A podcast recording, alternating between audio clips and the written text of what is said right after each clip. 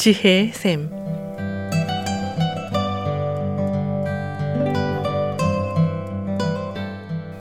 매주 월요일부터 금요일까지 각 분야의 전문가를 모시고 우리 삶에 필요한 말씀을 듣는 지혜의 샘. 오늘은 AP 리커버리의 손재열 디렉터께서 말씀해 주시겠습니다. 안녕하십니까. 손재열입니다. 지난 몇 달 동안 여러분께 정신 건강에 대해서 또 사람과의 관계에 대한 말씀을 나눴었습니다. 그런데 이 모든 것을 들으시면서 무슨 생각을 하셨습니까? 여러분이 직면한 문제에 대한 어떤 생각을 할 계기가 되셨습니까? 여러분의 가정에서 또 속한 단체와 직장에서 좀 더 나은 관계에 대해서 잠시라도 생각해 보는 시간이 되셨습니까? 이러한 문제 해결이나 또 어떤 사람과 또는 상황의 개선이 궁극적으로 가져다 주는 의미가 뭔지를 한번 생각해 보고 싶습니다. 여러분들은 가끔 정신없이 바쁘게 지내다가 문득 내가 무엇 때문에 이렇게 바쁘게 살고 있나 하는 생각을 해보신 적은 없습니까? 돈을 벌어서 궁극적으로 무엇을 이루려고 하시는지요?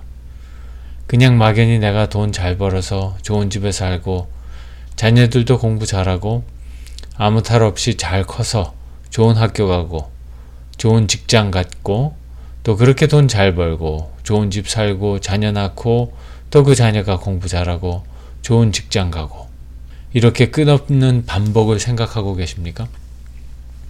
여러분이나 제가 어떤 목적이나 목표를 가지고 있다고 하더라도 그러한 것들이 하나하나 떨어져 있다면 우리의 삶에 미치는 영향이나 의미가 반감되지 않을까 싶습니다. 말하자면 인생의 목적이 나와 내 가족만을 생각하는 것이라면 그 외에 나와 관계된 모든 사람들은 의미가 없어지고 그만큼 내 자신의 영역이 적어지는 거겠죠. 일례로 돈 버는 것이 나와 내 가족만을 위한 것이라면 내가 지금 일하고 있는 직장이나 사업체에서 맺는 관계나 하는 일들은 큰 의미가 없을 것이고 그 시간이 내 삶에서 제외되고 있는 것은 아니겠습니까? 그런 의미에서 저는 오늘 여러분과 함께 삶의 우선순위를 한번 생각해 보는 시간을 가졌으면 합니다. 다른 의미로는 삶의 질서라고 할까요? 여러분의 삶의 우선순위는 어떤 것입니까? 무엇이 우선순위의 요소가 될까요? 여러 가지로 나타날 수 있겠지만 여러분이 맺고 있는 관계와 역할을 중심으로 한번 생각해 보시면 어떨까요? 오늘은 어니스트 모슬리라는 분이 쓰신 Priorities in Ministries라는 책을 바탕으로 우선순위에 대해서 말씀을 나누고 싶습니다. 이 책의 대상이 목회자나 사역을 담당하시는 사역자들 염두에 두고 쓰인 책이지만 꼭 그런 분이 아니라도 공통되는 부분이 많을 것이라 생각합니다. 또 모든 믿는 분들이 어떤 사역이든 부르심을 받았다고 생각한다면 기본적인 것은 크게 동떨어진 것도 아니라는 생각입니다. 삶의 우선순위에 대해서 조금 전 말씀드릴 때 여러 장면들이 주마등처럼 지나가셨습니까? 이 저자는 삶의 우선순위, 사역의 우선순위를 다음과 같은 순서로 얘기하고 있습니다. 첫째, 크리스찬으로서의 자신.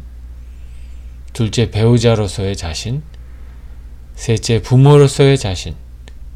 넷째, 교회 멤버로서의 자신. 다섯째, 직장인으로서의 자신. 그리고 여섯째, 사회 공동체의 일원으로서의 자신. 이렇게 여섯으로 나누어 보고 있습니다. 첫째가 가장 중심의 원이 되고, 둘째가 그 바깥의 원, 셋째가 또 그 바깥의 원. 이렇게 동심원이 되게 그려 놓았습니다. 말씀만 드리는 것이라 그림으로 보여드릴 수는 없지만 어떤 태양계 행성의 궤도 같다고 하면 이해에 도움이 되실지 모르겠습니다. 개인에 따라서 이런 우선순위에 동의하지 않는 분도 계시리라 믿습니다. 어떤 분은 부모의 역할이 배우자의 역할보다 더 우선될 수도 있을 것이고 또 다른 분은 교회에서의 역할이 가정의 어떤 부분보다 우선이 되는 분도 있으리라 생각합니다. 여기서 저는 단지 우선순위의 개념에 대해서 말씀드리고 그 우선순위를 정하는 것은 여러분께서 말씀을 통하여서 또 기도를 통하여서 정리하셔도 될 것 같습니다. 삶의 우선순위에 있어서 중요한 원칙이 몇 개 있습니다.